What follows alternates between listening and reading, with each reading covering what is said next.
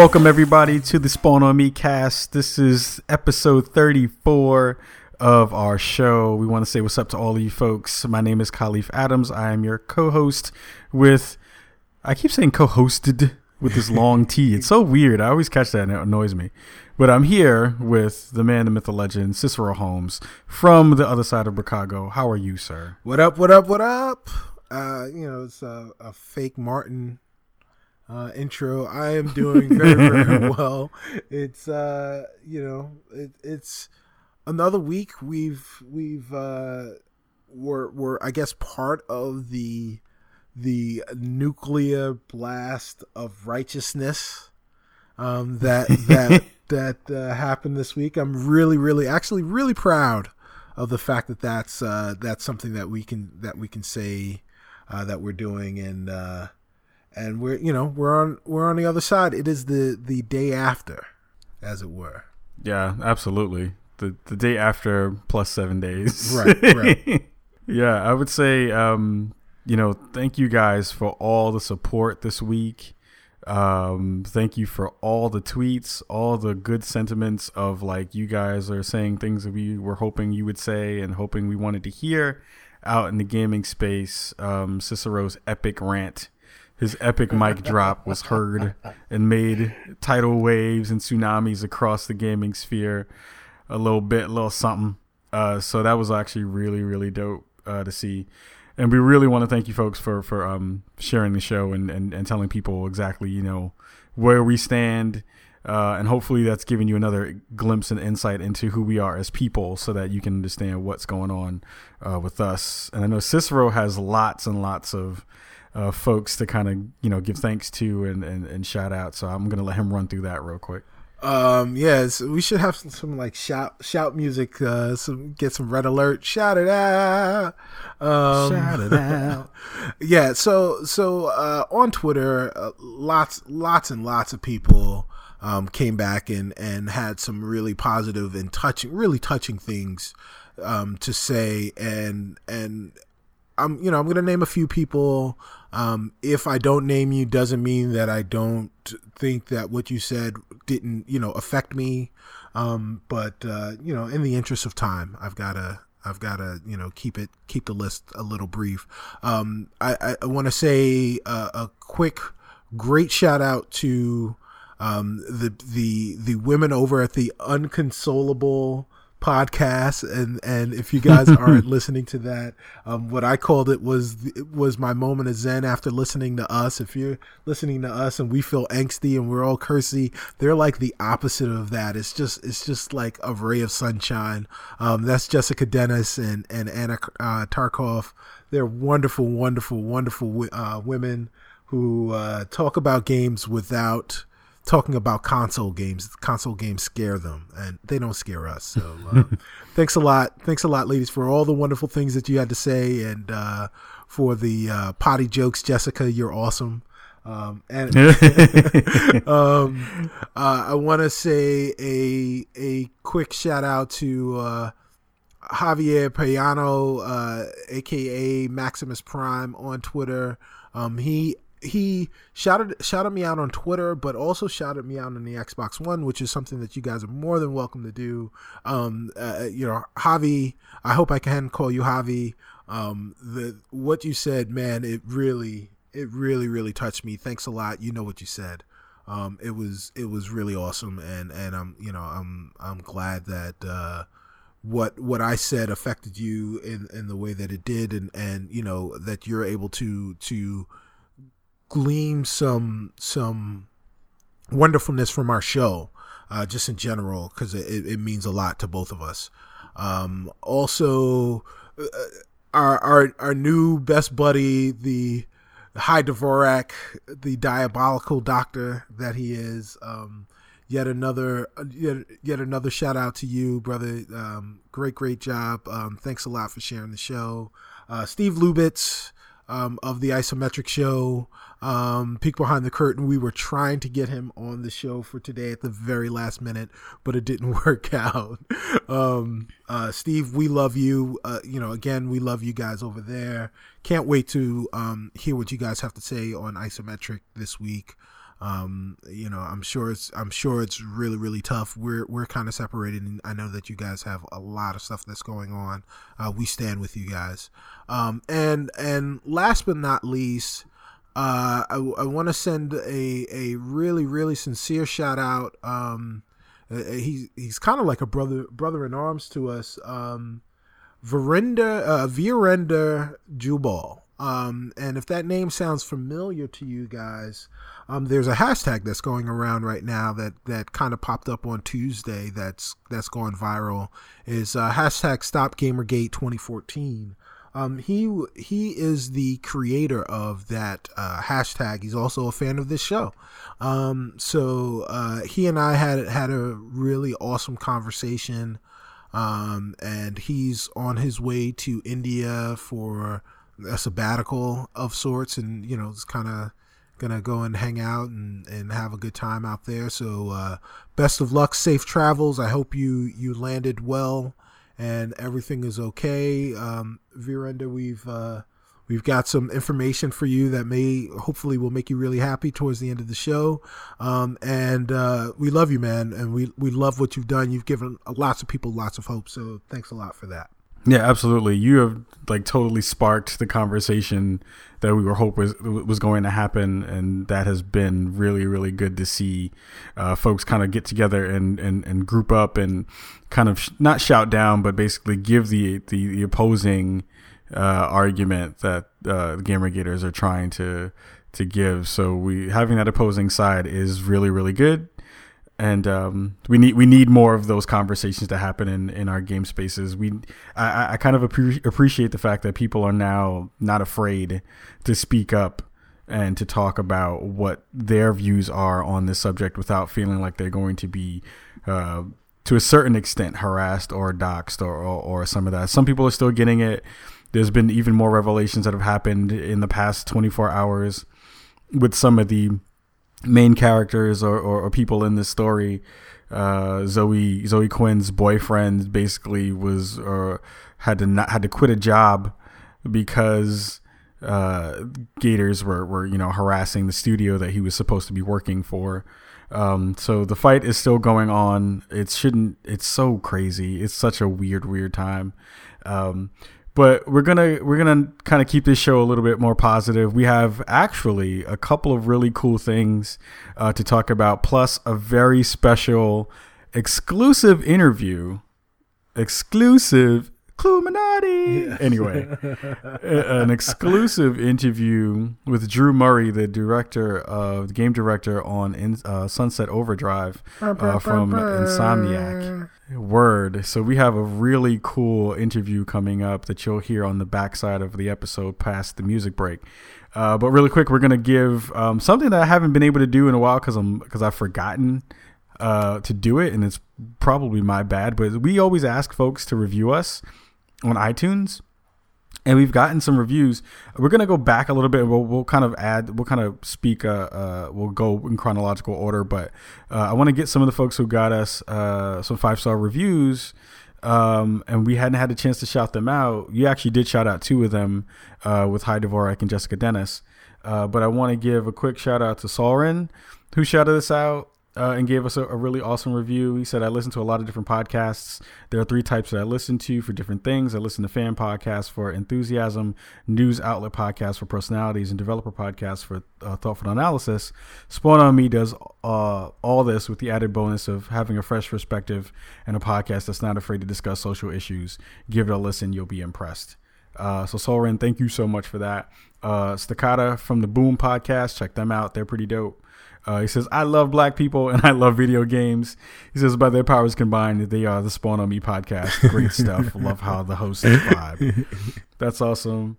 And um, and Jessica Dennis, uh, who we just mentioned, said I hadn't considered myself a gamer previously, but this stuff is interesting and I think uh, important as cultural phenomena. Spawn on Me provides a different perspective than most gaming podcasts bo- uh, both about gaming and culture around them. It's both entertaining and illuminating. So I highly recommend adding this one to your podcaster of choice.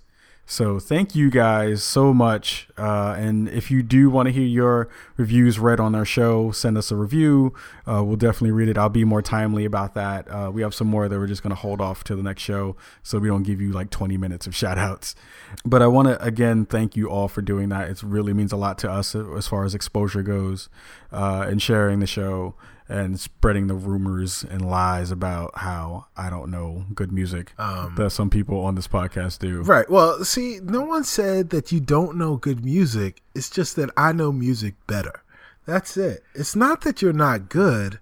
I'm just fucking great. I'm I'm I don't I don't know if Engelbert Humperdinck really qualifies for that. so I don't know what you're talking yeah, about, listen, but like we said, when you we're when you get it. when you get that that Darkchild remix of Engelbert Humperdinck, that's you know you, are doing all right. Some oh, Rodney Jerkins. First of all, you first of all you just said Darkchild, who I haven't heard about since the girl is mine. I mean the boy is mine from Brandy. Oh man which is a whole nother story in and of itself, which I don't know if I necessarily ever want to go into.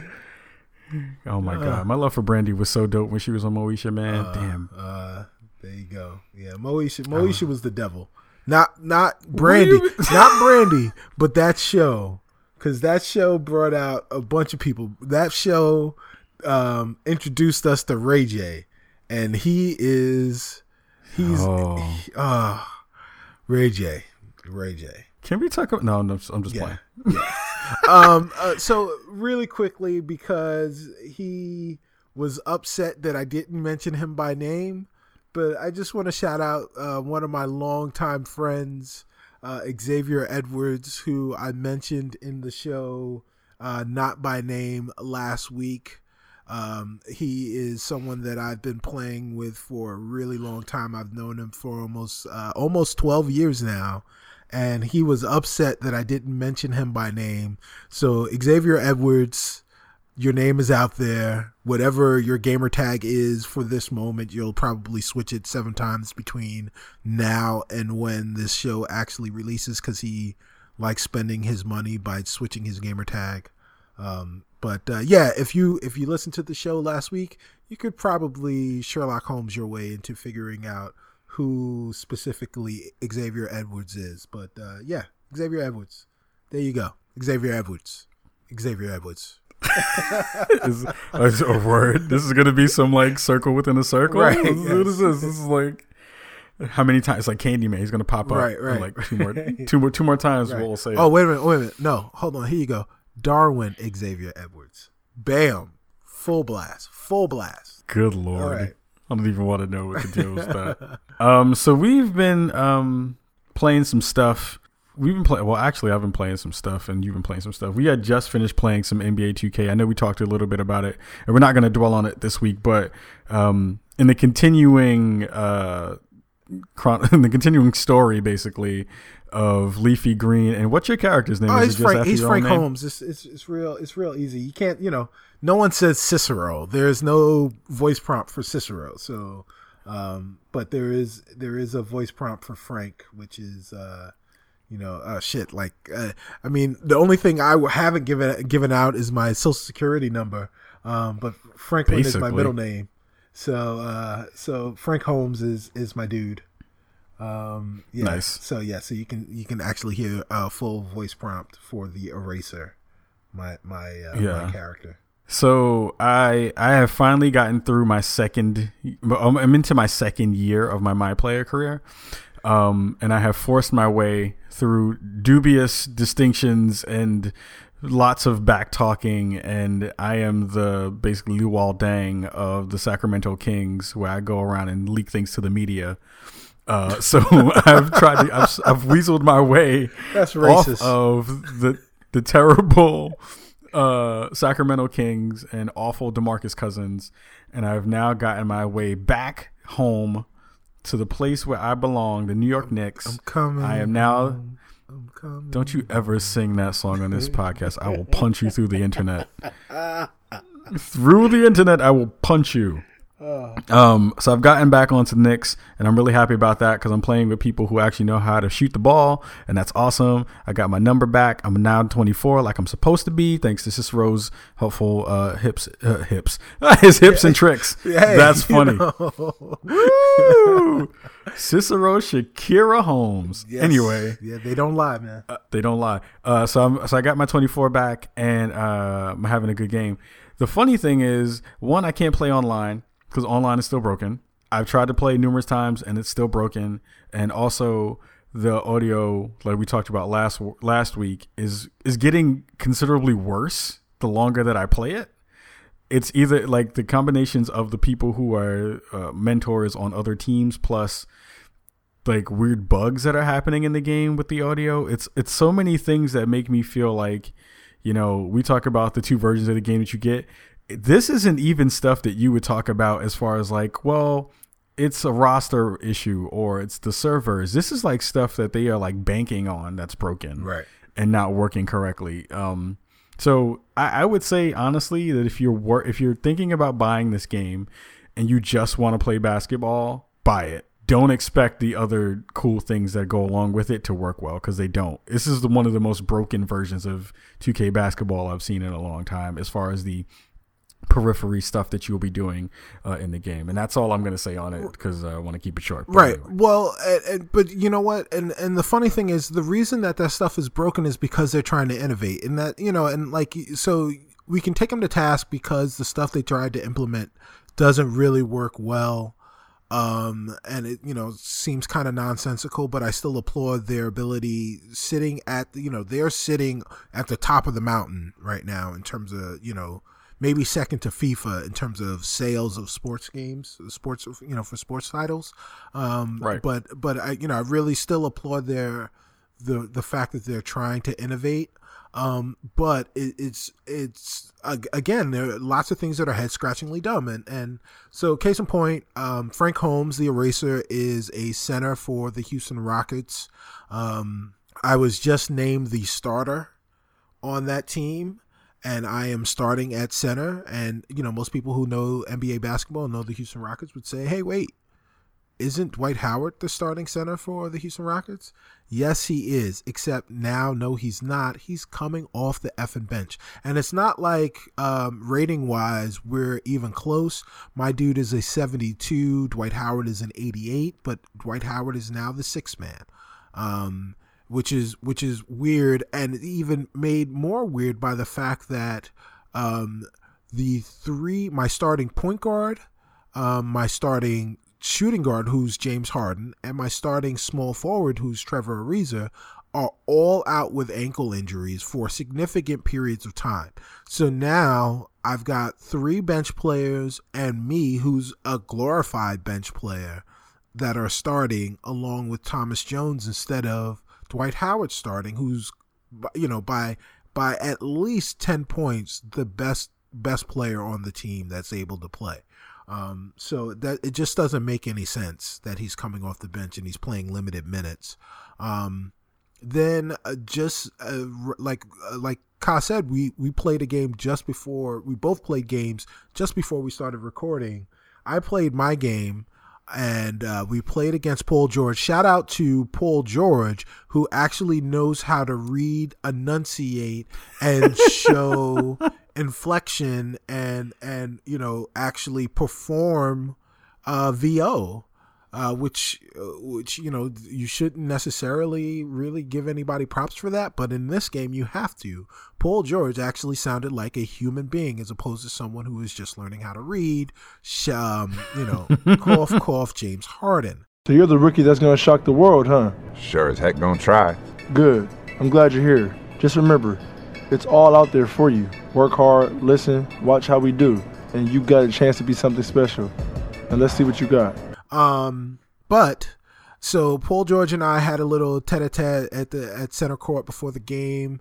Uh, the game's over. We lose by four, and in the tunnel, there's a cutscene where I'm I'm approached by James Harden, and in this game, I had five assists as a center. Um, James Harden began to take me to task for not getting him the ball um, you know, more enough times so that he could do what he needed to do on the court.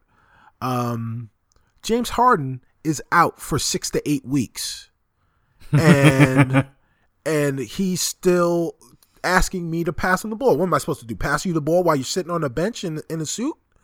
Um, I'm in my car, man. Right, pass me the ball. Right, like like you know, I mean, I understand what they're trying to do, but when it doesn't make sense, it's like their attempts at immersion break the immersion when it just doesn't make any sense. Um, and and right. you know, like first off, I've got to listen to James Harden struggle with actually reading, and you know, there's no performance whatsoever. Um, he's angry with me, but he's he is talking like this. Like I'd rather have Peter Dinklage um, read the lines to me as as the spark, as fake Cortana in this in this game than than have James Harden read any more lines to me. And and he's not even playing. Then then after it was done, you know, so then my choices were to say to apologize for not passing him the ball while he's not playing or tell him to get out of my face because he's not playing. And I say get out of my face and I curse him out essentially. And then after that you get badges for doing different things. My badge was for being friendly. I'm cordial to all of my players, all my teammates, and the coaches and everything else. I just finished cursing somebody out, like, and I'm friendly.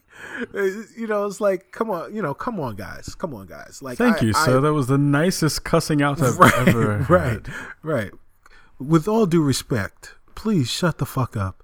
Um, it's it's it's like I appreciate what they're trying to do. I really appreciate and I really applaud them again for innovating and for for attempting to do something that you you rarely see in in sports games and adding those RPG elements and, and really trying to immerse you. But it breaks the immersion when it just doesn't make any sense. And and you know, that's what that's what they had to that's what they wound up doing here. Um the one thing I will say is when I heard that Pharrell, and Pharrell is my favorite producer. Um, you know, you know, you can you can say what you want about me. I love the Neptunes. I love NERD. I love Pharrell. Um, he's way overexposed. And when I found out that he was curating the soundtrack um, for this game, I thought we were going to get another Jay Z version of the soundtrack.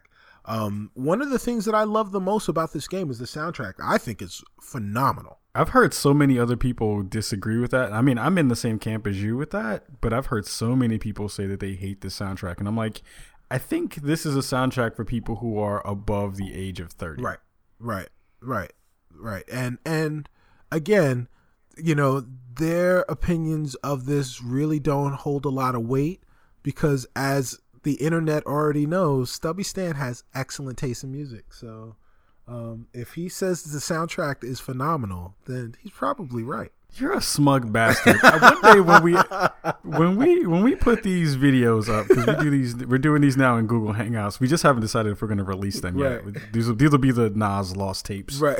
of of the Spawn on Me podcast. Um, but every time he says something about how much he is so good at music, he has this big ass cheesy smile that he makes that is like the Cheshire cat of smugness. Yep. It's goddamn it. Yeah, hey. It's it's endearing and annoying at the same time. God damn it. Oh, um, oh man, um, yeah, but I'm i agree. I, I, think this soundtrack. you're an, an, an, an yeah, no, uh-huh. we'll keep it at that. um, yeah, I, I, would say I agree. It's this yeah. is one of the better soundtracks that they've done, and they need to not have other people curate anymore. I think this is the last time they should do that because it's it's getting a little bit over the edge. Right, right, right. Yeah, like that becomes the story too. You know, it's like who gets the who gets the the cover, um, and then you know bullet points for new features and who's gonna curate the soundtrack. Yeah, like that's like it. It's the thing that music people can aspire to now. Like I've always wanted to be on the cover of of the game um, or I always wanted to be in the game, and now it's you know who's gonna who's gonna be that guy that gets to mm-hmm. to be the music guru for the next version of the game, which is kind of dumb. Yeah, I agree. Yeah. I think some other people who go into the category of I appreciate what you were trying to do Uh, I think some new people who have fit into that category are the folks over at Polygon and Giant Bomb this week. Right. Um, we have been talking about the Gamergate stuff, and all of you have heard all our all our rants. Um, but a lot of folks on Twitter and in the social media spaces have been saying, "Hey, you guys have huge audiences." We kind of called them out last week. Um, some other folks, Frank Cifaldi as well, Right. and a group, a, whole a whole bunch of other people have been saying, "Hey, you guys, where where are your voices on this?" Um, and a, and most of the big sites this week uh, came out with their their stances. They they, they drew their lines in the in, the sand as well. I, I would say it's a little bit too late. Which is, I mean, you want to give people credit for do. It's not, you know, I don't know. It's the it's the kind of like I take care of my kids argument. Right, right. You right. know, I take care of my kids. Right, right. You're supposed to You take care a of your kids. Yeah. What you want, do a cookie? biscuit? what do you want a cookie? Um, and it's it's kind of that thing. So Polygon ran a story. Um, I guess you can talk about the Polygon one. I'll talk about the Giant Sure. Bomb one because I, I I ran about that. But um, so the Giant Bomb one, I'll run through that. Is it was interesting. Jeff Gerstmann kind of goes over the the, the whole thing. Uh, where he, he he he basically tells he's like, hey, we here at Giant Bomb are not down for this. We think it's kind of silly in the way that you know it's a lot of misinformation by the gamer gators and a lot of people have been duped into it to a certain extent because they've jumped in on it late um, they're kind of misinformed and, and it's a lot of circular conversations happening within the community that get pushed back out as misinformation um, from them and the harassment is something that we should all abhor and not uh, not not deal with um, it, it was interesting to see the comments in the thread that go along with it. You can't comment in it now because it's been locked. Um, and the the same conversations that were that you would expect of a lot of the people rallying behind them who are their community was good. There were also some gators in there who were just like, you guys don't understand what's going on, and also these are some things that if you want some information about us, they basically did their like drop a flyer on your window before you bounce out right. kind of move, which I thought was interesting too because they didn't they didn't remove them out of the out of the uh, the equation. Also, I thought it was really interesting that Brianna Wu jumped in and had and added her two cents and was like, you know, this is this is basically a whole bunch of men adding adding their commentary to what's happening to women and you should you should basically ask more women to be on this conversation and if you're going to have it in a proper way which I thought was also another part of that coin, which to a certain extent is really true. Like we do hear all these things with Not Your Shield, and I think I want to talk about that with uh, uh with uh, brother Jubbal. I always mess up his first name, so I always always do that the wrong way. I need to remember that, especially with a name like Khalid. Fucking up other people's names is not acceptable. But um, it, there was one paragraph that I think was really interesting that he put in there, which kind of speaks to what we were talking about. I'm going to read it really quick. Um, uh, he says, I hate to present this as a one side uh, attacking another side when, at the end of the day, the video games that join this whole thing together make this more of a us versus us sort of conflict. Uh, but some of the people failing. Uh, falling on the anti-gamers, anti-gamergate side are employing the same sort of "you're with us or against us" mentality. As those people get more frantic, they also damage the message that they're trying to express. Silence isn't complicity. Silence may also be not letting the campaign of hate and chaos be taken seriously by not giving it a place at the table. Now, from a distance, this whole topic looks like every other politicized media conspiracy, with two sides full of extremists and both of the people in the middle looking disillusioned by the whole debacle. I think that is kind of shitty. I think that that's not necessarily the truth or fair.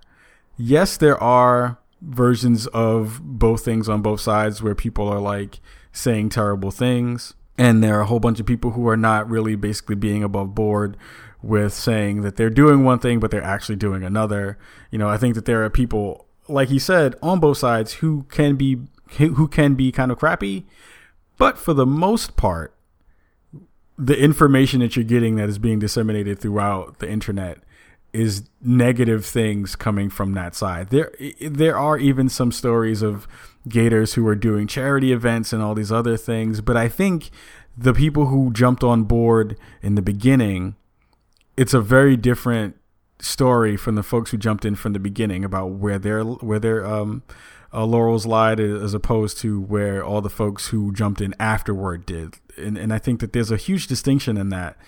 And that conversation is one that needs to be discussed as well. Like the Total Biscuits, the King of Poles, who, if you've ever gone gone onto any of their streams, especially in the past two three months, have been talking massive amounts of shit about the social justice movement and all of the things in in in there too. So it's it's interesting to see how those conversations are kind of forming outside of it, but it's weird also because those are the same conversations that we've seen from lots of the conservative movement over vast amounts of time of like social justice isn't a real thing. You know, there was a HuffPo interview that had the women who were uh, down for Gamergate, uh, which was a really interesting uh, uh phenomena. Yeah, it was it was interesting. It's always I'm always really interested to see and I think I need to learn new adjectives. Uh, it was it's really crazy to see folks who will talk against their self interests in a way that makes them just feel good about themselves. Now, mind you, I'm not telling that people need to, you know, jump on every bandwagon and everything take that with a whole cloth attitude. I don't think that's necessarily right because we're all individuals. No one is a monolith but it's also really interesting to see when people will jump out and say, uh, "I have this concern about what's going on in this in society," and it will always be the detractors who are on the opposite side of that who are like, "Everything is perfectly fine." Right. Nothing is wrong at all. Why are you beefing? Nothing Why are you bitching here. and Move moaning? along. Move along. Yeah, there's nothing here. I, just because it doesn't happen to me, it, it- like it doesn't happen to me, so that means that it's not it's not relevant, Right, Or it's right. not reasonable. That I find really like a weird kind of phenomena that happens all the time. You see it in racial issues, you see it in, in issues of gender and, and and other things like that. And I'm just like, where are you? What are you talking about? Like, how you, you can you not even fathom the logic that someone else may not be experiencing the things that you are? Yeah. Uh, well, well said. Um, I'll say that the Polygon, the the Polygon article, um, which was written by the EIC of Polygon, uh, Chris Grant, and was was an excellent article. Uh, It was excellently written. Um, you know, wonderful points that were that were brought out. That uh, was was probably you know, on, on the conservative side, a week too late. Um, you know, Right. when when the New York Times is scooping you for you know your niche news, you know, and I I mean, and, and that's kind of how how I'd have to describe it. You know, gaming is a niche. Um, or a niche or a niche or whatever you know however you'd like to pronounce your French um, is uh, when when the major news outlets, uh, the CNNs, the MSNBCs, even the Fox Newses of the world, are reporting on these things before the industry in which they're talking about it is reporting on those things you know and like that's your charge. You're charged with with covering this industry. Um there's there's a problem. There's definitely a problem.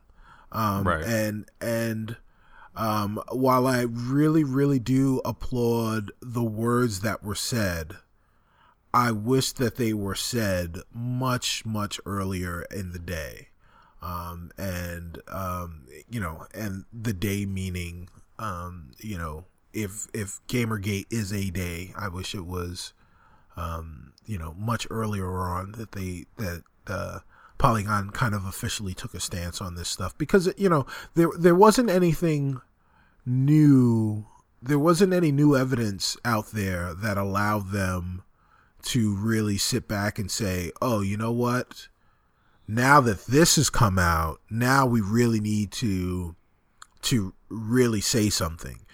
The, uh, everything that's happened was already happening, and they could have easily come out and said something a long time ago because there was, you know, again, there was nothing new.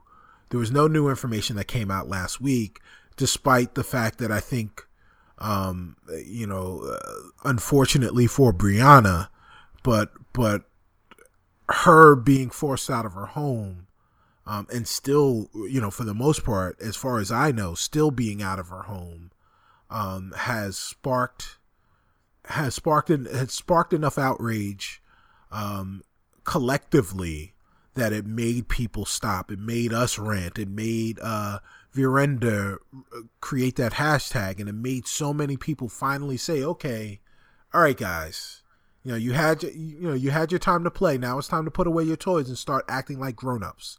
Um, and and you know now Polygon and and it would have been nice to see the gaming journalism industry be out in the forefront of this and calling a spade a spade back when they knew it was a spade.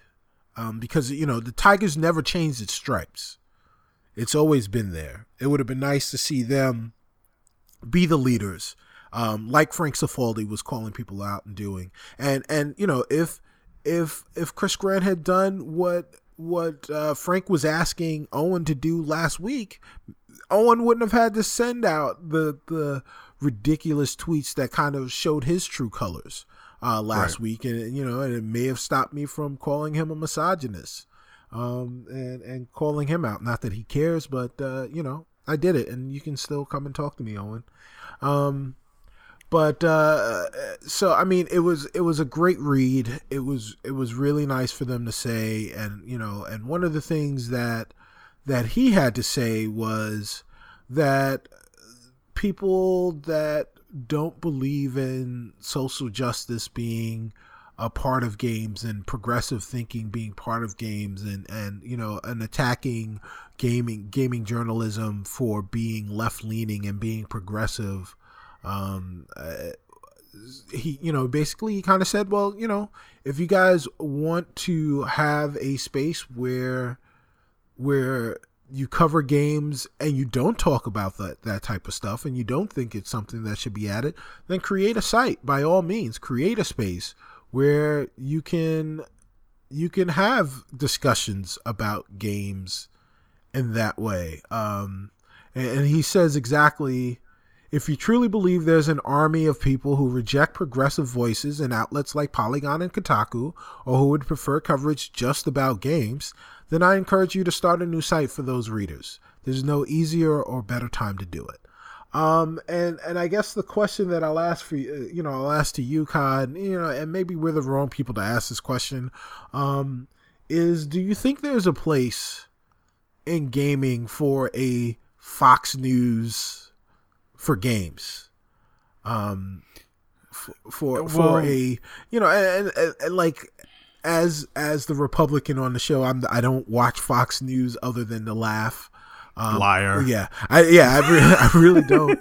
Um, I think uh, I'll, I'll say this much: I think that there are some very, very intelligent people that are that are anchors and hosts on personalities on Fox News, and and they they get the joke that they're putting out, and unfortunately, they're complicit and and spewing out lots of the dumb and dangerous rhetoric that we wind up hearing from people um, because they know that the people that they're talking to aren't sophisticated enough to get the joke. Um, so, so you know, so from that perspective, um, I'll listen to it and I understand. Like, okay, yeah, you guys aren't really news. You know, you're not news personalities. You're just personalities on a TV show. Um, right. But I would say, I, but yeah, yeah, yeah, go ahead, man. Sorry, I was I was gonna say it's the framing it in that way is actually an interesting way to frame it because to a certain extent the idea that social justice has has gotten its grubby paws on gaming in a real way is is bullshit in the beginning. It's like and I'm not saying that that's what you're saying, but I'm saying like that that kind of stance that folks are saying right now is really, really just not even close to being what's actually happening. Like the perception that, that that's going on and the actual reality of what's happening is society as a whole is having this real uh, uh, tug of war right now between, and it's been doing this forever, between progressive thought and progressive actions and progressive social justice and America. At least if we're going to talk about America right, being right, America. Right, right right? Which is like we can do what we want. We've been doing what we want forever, you know, and this is what we do. Right. You know what I mean? Like I can I can I can have my cake, eat it too, tell you get the fuck off my land all at the same time Right.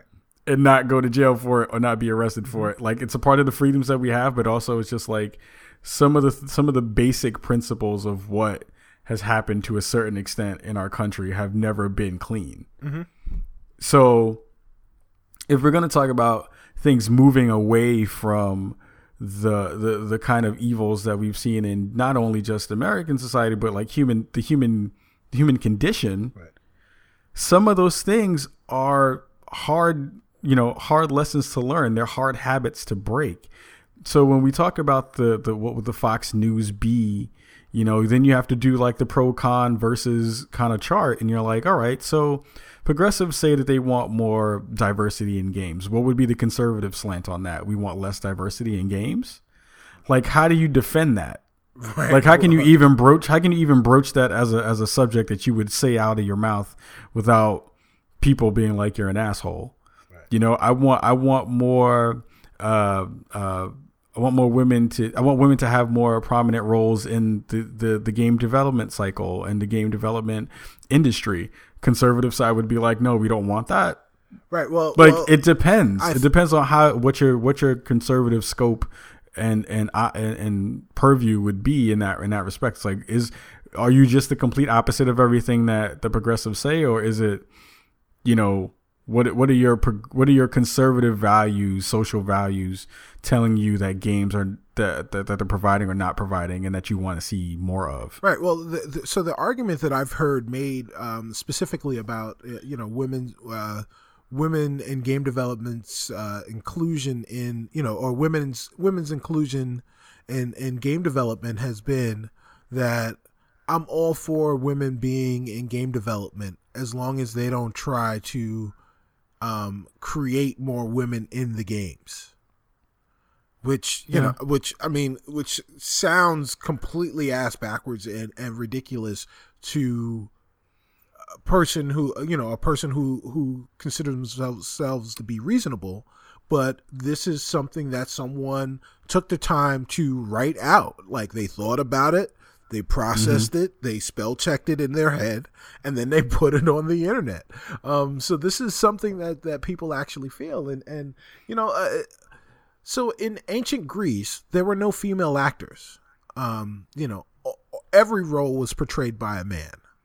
Right. In in in the you know up into the late 40s, uh, you know, in the early 40s, there were it was commonplace for a a a white actor to portray to you know to paint the you know go in blackface perform in blackface perform in redface to portray actors of of you know of different different ethnicities um to to as you know in, in a to way in a way to exploit them.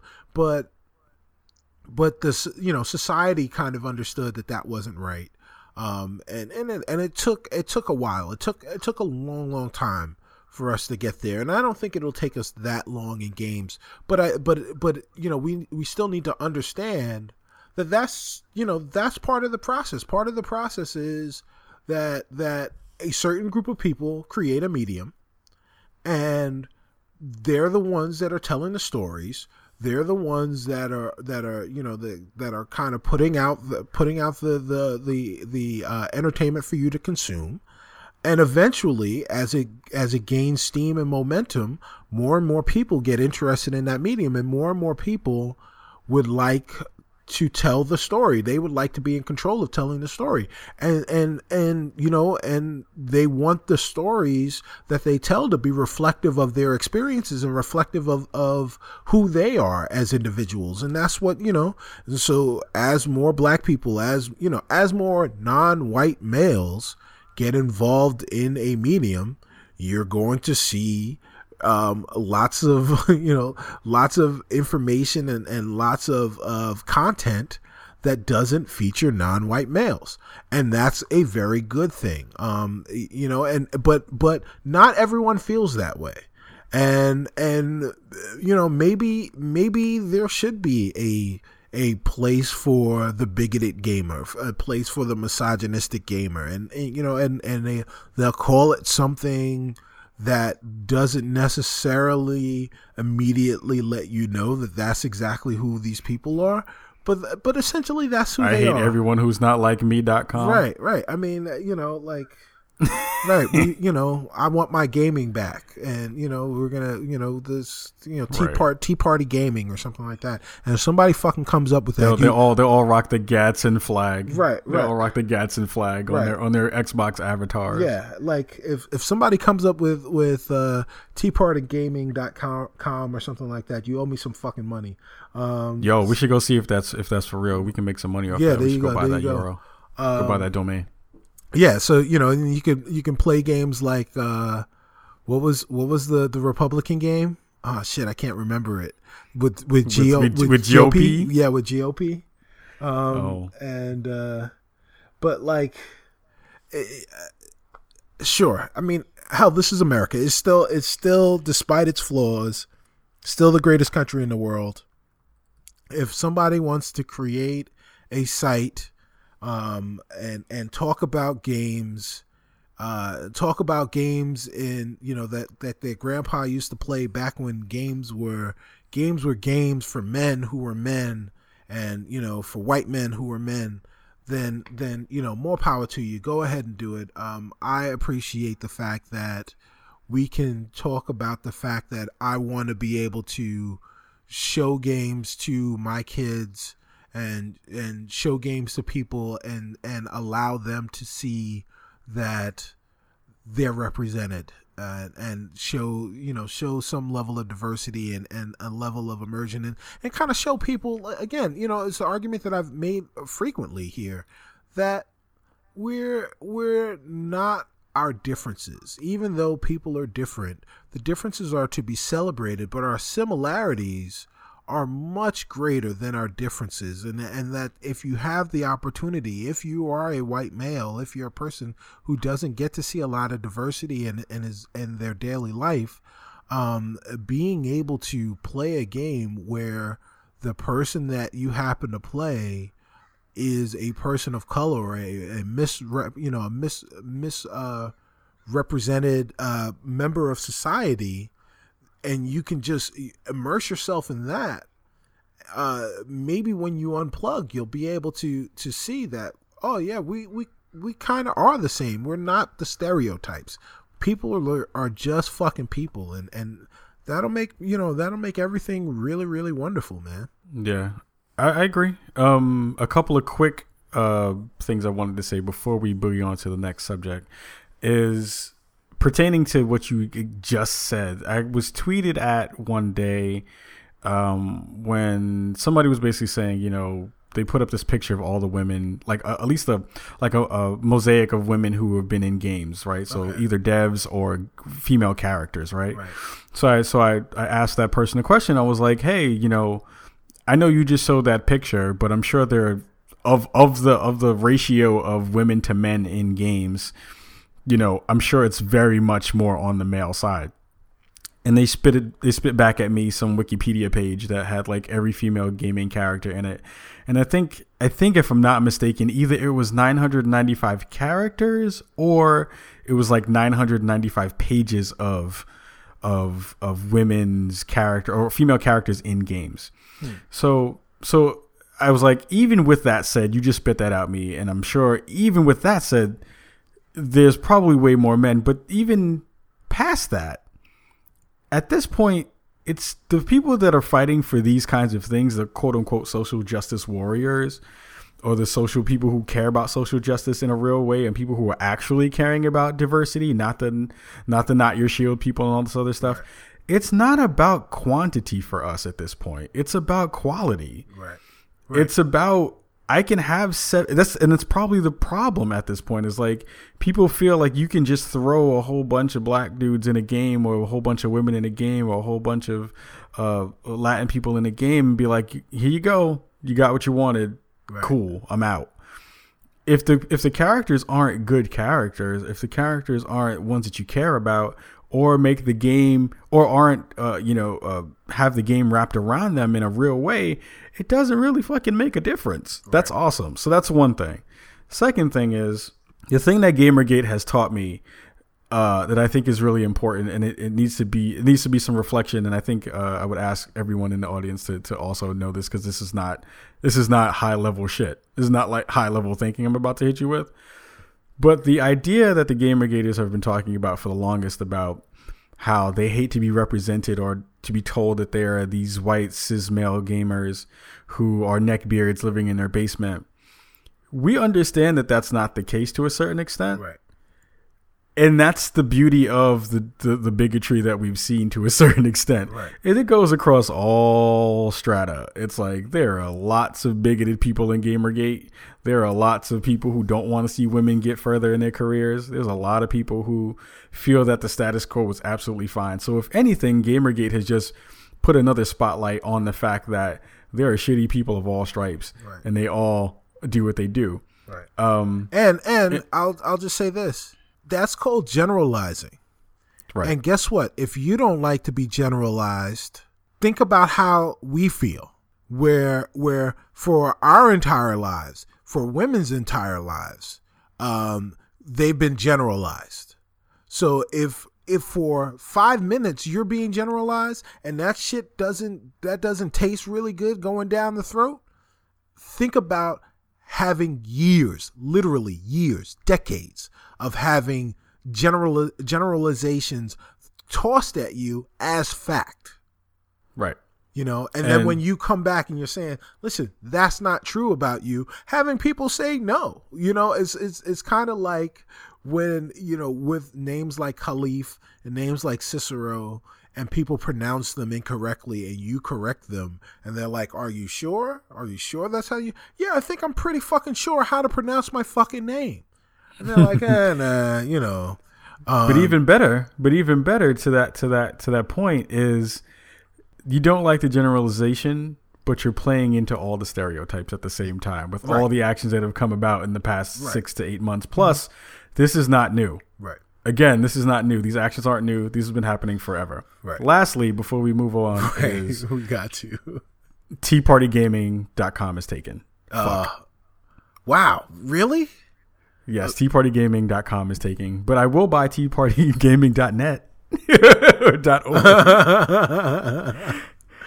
but anyway, that's amazing. Yeah, you you know, people have time on their hands. That's what happens. So so if anybody wants to buy that, then do it. Uh, and I guess moving on to other stuff would be so I know you have been like a person who has talked about all the advancements and all the things that have been going on on the Xbox One side as far as in, uh, enhancements and improvements to their OS and to their firmwares and stuff like that. People have been waiting for PlayStation to get on the ball with theirs, and they have just uh, in the past week uh, kind of given a roadmap to what's going down with uh, Update 2.0. That's supposed to be coming out hopefully soon because I'm fiending to get my hands on it they talked about during the Gamescom, you know, some of the stuff that's going on with SharePlay.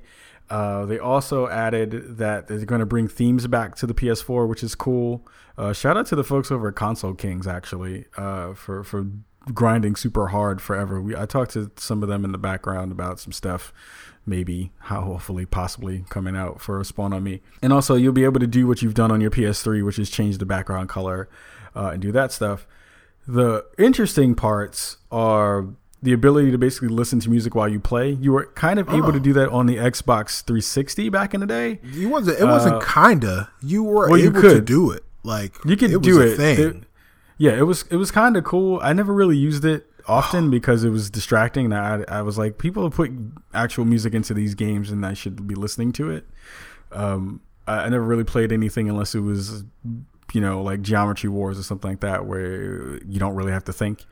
Um, and, and the cool thing is that you won't have to necessarily be tied to their so- Sony Music Unlimited service. You'll be able to basically plug in a USB drive with your music on it, and uh, it'll support MP3s and M4As, uh, and that will be pretty dope. Another thing that they talked about that they really needed to get uh, handled is the when you when you have your XMB, all your uh, games are in this one really long horizontal line which if you've had if you're if you're doing the digital thing like I'm doing is kind of a pain in the ass because you can't put things in folders.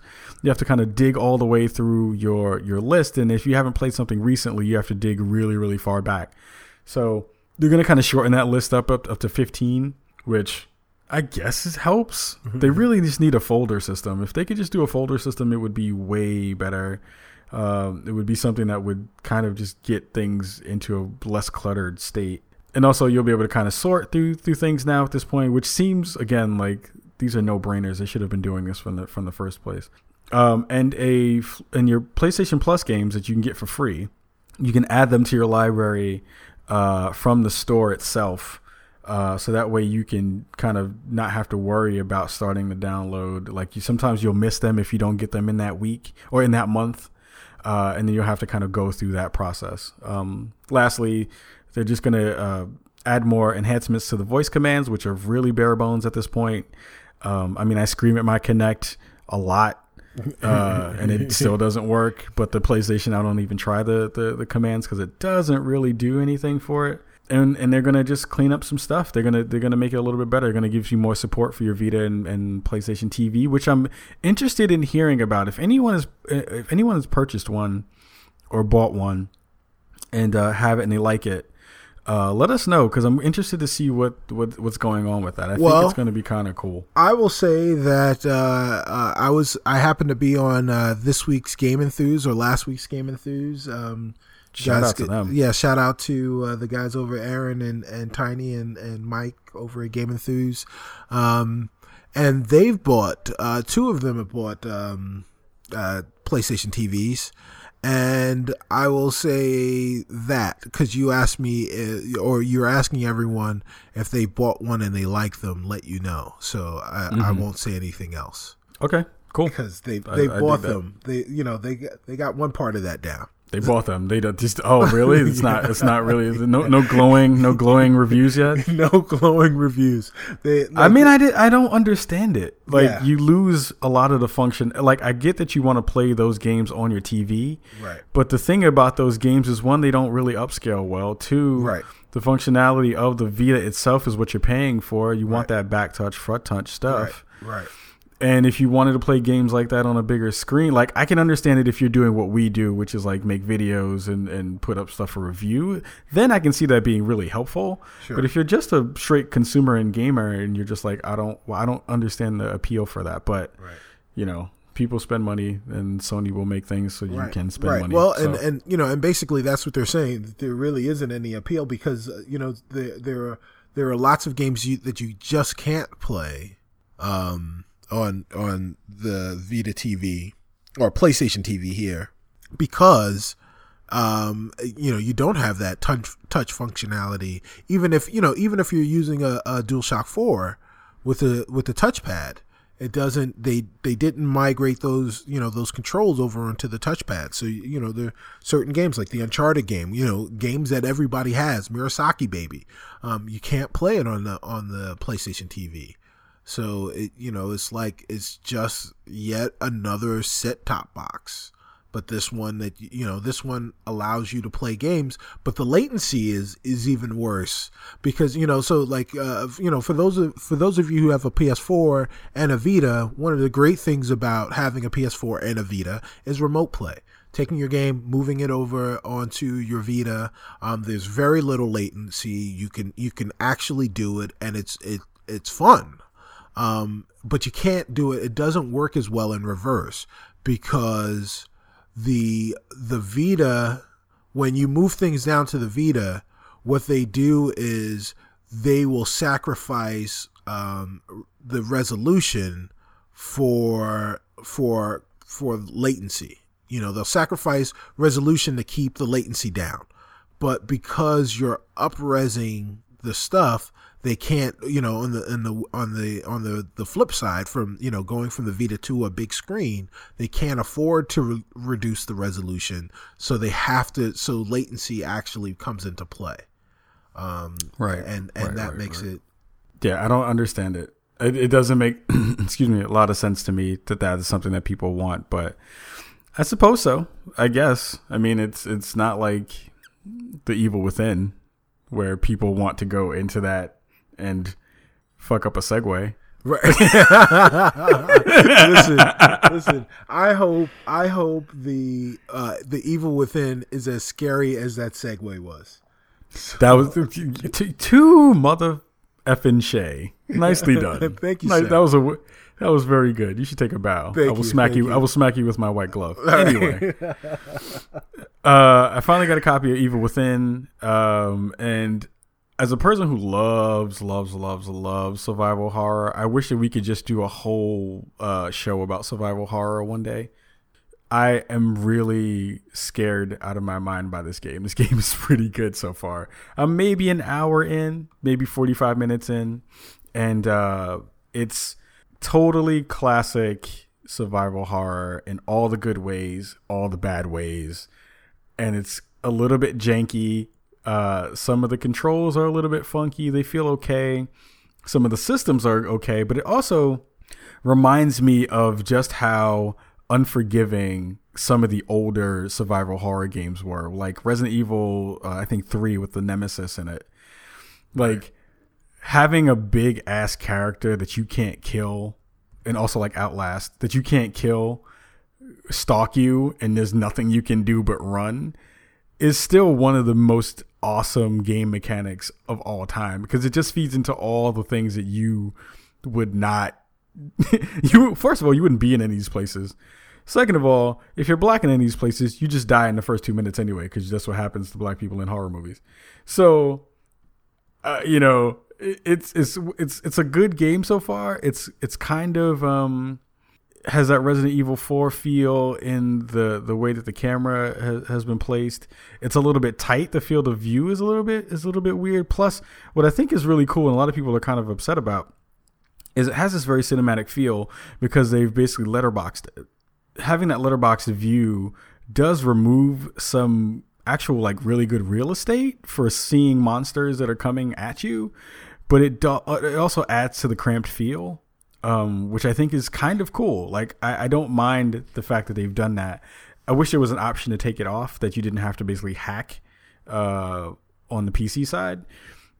But for the most part, it plays and feels just like every really good survival horror game that you survival horror game that you'd want to play. So it, it's actually just made me uh, really more excited for Silent Hills when that comes out, and made me want to go play some more PT, uh, which I haven't played in a while. But uh, if folks are further along in the game, you know, let me know if it gets better, if it gets worse, if it gets a little bit crazier, because I'm having some troubles with the machine that I'm running it on. It's not really a beastly machine. It doesn't need to be a beastly to run this game, but without having to drop the resolution down to straight crap, uh, it, and I don't really want to play on my my laptop, but uh, it's good so far. I would say people should try it out and play it. If you can rent it, do it.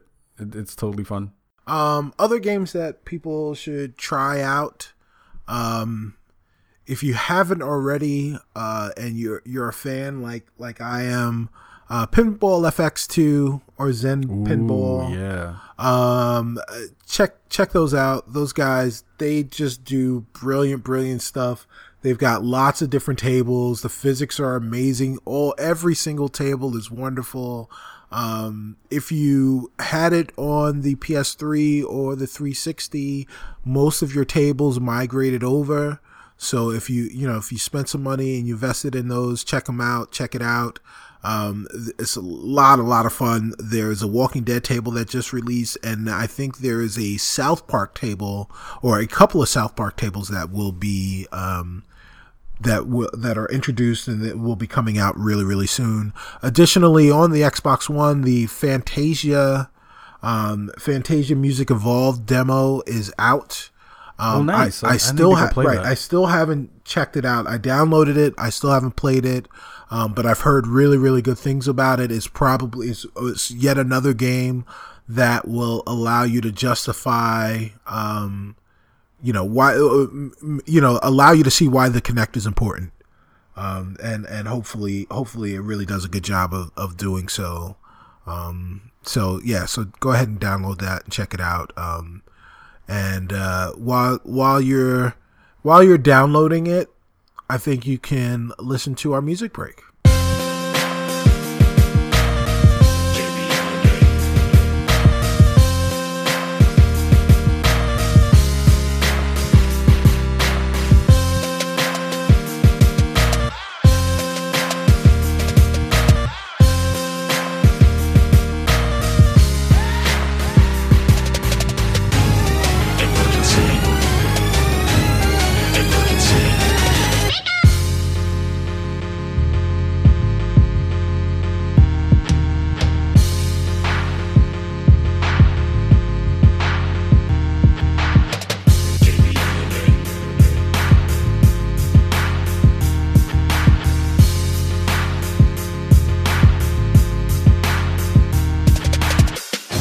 Welcome back to the Spawn on Me podcast, episode 34, Oak Tree. Uh, and uh, hope you enjoyed that music break. That was uh, KV Anime from the NWP Productions Nerds with Passports. Um, that was Epic Pokemon, his uh, his take on the Pokemon theme it it was part of their new the NWP does a they do a, segment now on YouTube called um, Who Flipped It? Where they get a sample a video game sample and two of their producers have to go out and uh, make a version of th- their version of one of those songs and use that sample and, and create create dope music um, and you you the viewer the listener get to vote. That was my vote. My vote was for kv anime. Um, go ahead and follow those guys. Um, they're nerds nerds with passport on uh, on twitter and nwp productions on on uh, youtube. So go ahead and follow those guys. They're really dope. Um, i hope you guys enjoyed that and you can um, you know freestyle Send it, send in, send in your your your uh, your your hottest sixteen over that track. Oh my god! You know, I'm I'm going to share some inside baseball for what for a hot second. I know we talked about this jokingly, and I randomly said this to you. I guess I was coming home from work. I don't know how this would ever happen, but I really would kind of love there to be an OPP version of Spawn on Me. Yes, yes. And I said this jokingly to Cicero one night, and he was like, "Yo, that would be so dope." It would be so dope.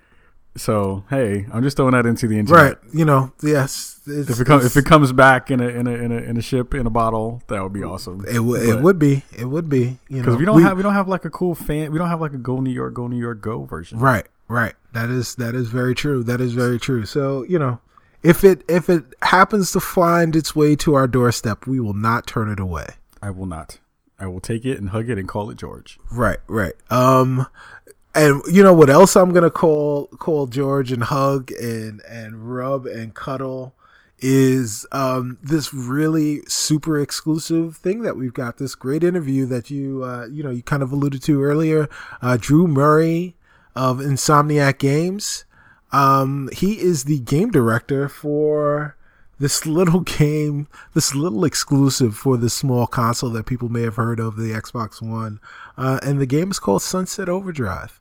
And, uh, you know, these two these two bastards from Chicago were able to sit down and talk to him. And you guys are going to get to listen to it because we're dope, we're awesome, and you guys are the luckiest people on the planet because you know us.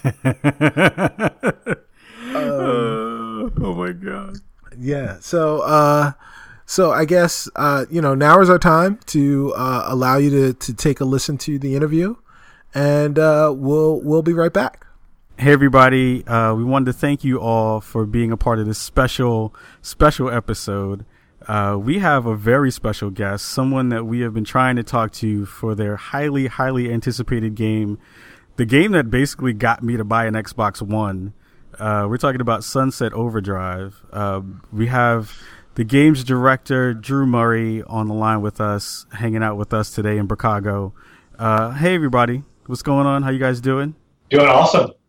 Awesome, awesome. So thank you so much for being a part of this. Thank you so much for being on the show. Uh, again, like we said, or at least what I said is I'm so excited for the game to come out. Uh, you guys are basically by the time that this goes live, a week a week out uh, when everything's supposed to drop. Sunset Overdrive is going to be out in the world and it's going to be out there for people to play. How do you guys feel about that? It's almost it's almost time. Uh, it's, I mean, it's just super exciting. You know, we've been working on the game. We've been actually working on making the game for, for three years, and uh, Marcus Smith, the creative director, and I have been talking about it off and on for, for coming on, on on to five years now. Wow. And uh, so yeah, it's I mean, we're incredibly proud of the game. Um, super excited to get it out and, and see what everybody thinks about it. Um, and uh, yeah, it's it's like having been pregnant with a baby for five years, which you, you, feel, you feel this enormous sense of relief when it gets out there. I mean, crying out loud. I'm, I'm, I'm hoping that this is a natural birth and that everything right. goes well. I hope so too. C-section, whatever it takes at this point. Right. oh my Jeez. goodness. Yeah, it, it, totally. Um, so before before we decided to call you guys up and say, hey, we'd like to talk to you, and we found out that we were going to be able to talk to you, Drew. Um, we did a little bit of did a little bit of internet research and dug dug a little bit into your past. We were sneaky. N- not really, because Google. I, I, hope, I, hope you didn't find out too many terrible things. There was that one time in El Segundo, but we're not going to talk about that. what uh, happened? El Segundo stays in El Segundo. Your yes. wallet, your wallet was there. We found it. So right. um, so so the the cool thing that we actually wanted to talk about when we talk to f- folks about their games, we really want to talk to the people about what they about the reasons why they got into the gaming business. And you had a really interesting story about your travel from uh, pre pre designer, pre programmer, pre uh, gamers person to uh, you know, traveling around and doing a whole bunch of different kinds of work. Can you can you go into some of your background and let the folks know uh, how you got to where you are now? Uh, yeah, sure. I uh, after high school, I went to University of Texas at Austin and uh, studied studied art. Did a lot of uh, painting and drawing and photography, and uh, had a great four years um, doing that. And then once I graduated, I realized that no one wanted to pay me to do it.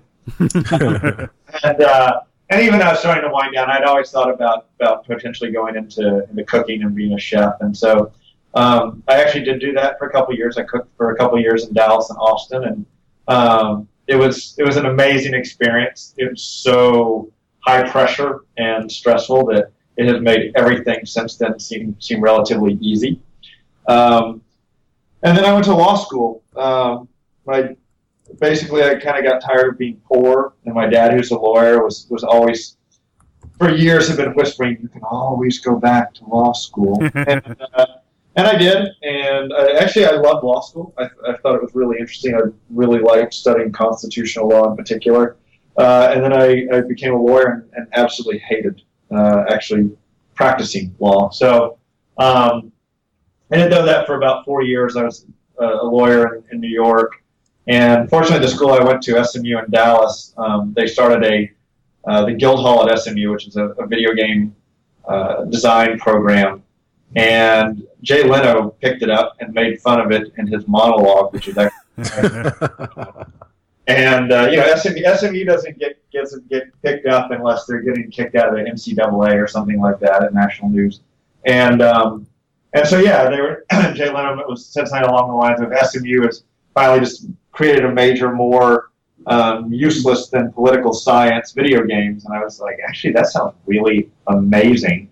and uh, four or five months later, I, my wife and I were back in Dallas, and, and I, I uh, went through the Guildhall for a year and a half and got the job at Insomniac about uh, about four weeks before I graduated. Wow, wow. that's pretty. So, awesome. so I mean, uh, so this is yeah, this is Cicero here. So, I mean, it sounds like duh, the natural progression into getting into games you know, obviously you took, you know, it's it's it's the story that we've all heard before, Drew. That was boring. Uh, you know, come up with something original.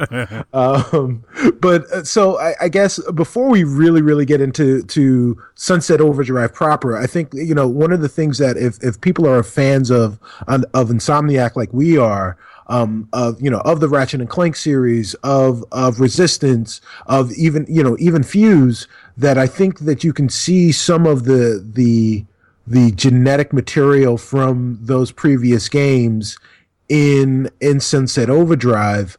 Um, you know, and and and uh, I guess part of the question is the Fuse E3 trailer that originally came out is very very um, indicative of the art style that Sunset Overdrive used when you guys made Fuse. Um, did you internally know when Fuse actually came out? Did you know that that you were going to dump the the art style that you used in the E3 uh, trailer to to eventually make Sunset Overdrive? And what kind of what kind of uh, inspirations did you draw from you know the Ratchet series, which was a great series, and all of the, all of the series that that preceded it to in in you know when making uh, Sunset? Yeah, no, um, I don't think we knew about the. We didn't. We actually didn't know about this the the what, was going to be the stylistic change in Fuse. Um, it was really just something. Uh, again, Marcus, Marcus and I. Uh, you know, Marcus and I. I think a lot of people at Insomniac came here because we loved Spyro and we loved Ratchet and we loved the, the gameplay mechanics and the, the you know the, the aesthetics of those games, the bright colors, the crazy explosions and things like that. To, to, me, the reason I wanted Insomniac is sure. they, were, they, were, great games, but they always felt like they had a real sense of, of, of joy and, and fun to them. Right. Um, and uh, and then I, I came here and I, I did work on, on a Ratchet game in the middle there, but I spent the first, I spent five of my first six years at Insomniac working on, on Resistance games. I worked on Resistance 1, Resistance 2, uh, and, and then Resistance 3 as well. Um, and Marcus, the creative director, he worked on, uh, he spent his, I think, first seven years just nonstop working on the Resistance franchise. Okay. Uh, and so I think I think sort of the, the combination of our love for the the, the, the tight mechanics, but the and the aesthetics of, of Spyro and Ratchet, but then having spent you know many years working on on more hardcore games um, with with the Resistance franchise, I, I, think that those sort of melded a little bit in that sense of taking a, a lighter tone and a lighter style making the mechanics a little bit tougher, a little bit more in depth. And we've, we've, and we've one of the ways we, have described Sunset Overdrive is this is a game that, that's for people who, who grew up loving Spyro and, and Ratchet, but are, are adults now and, and looking for something a little bit more challenging and a little more, a little bit more grown up in tone. Awesome. Uh, this is Kahlief again. Um, so that segues perfectly right into what we wanted to talk about, what everyone wants to know about if you haven't heard about Sunset Overdrive and you're just now hearing it, I don't know what's been going on in your brain. I don't know where what rocks you've been hanging out under.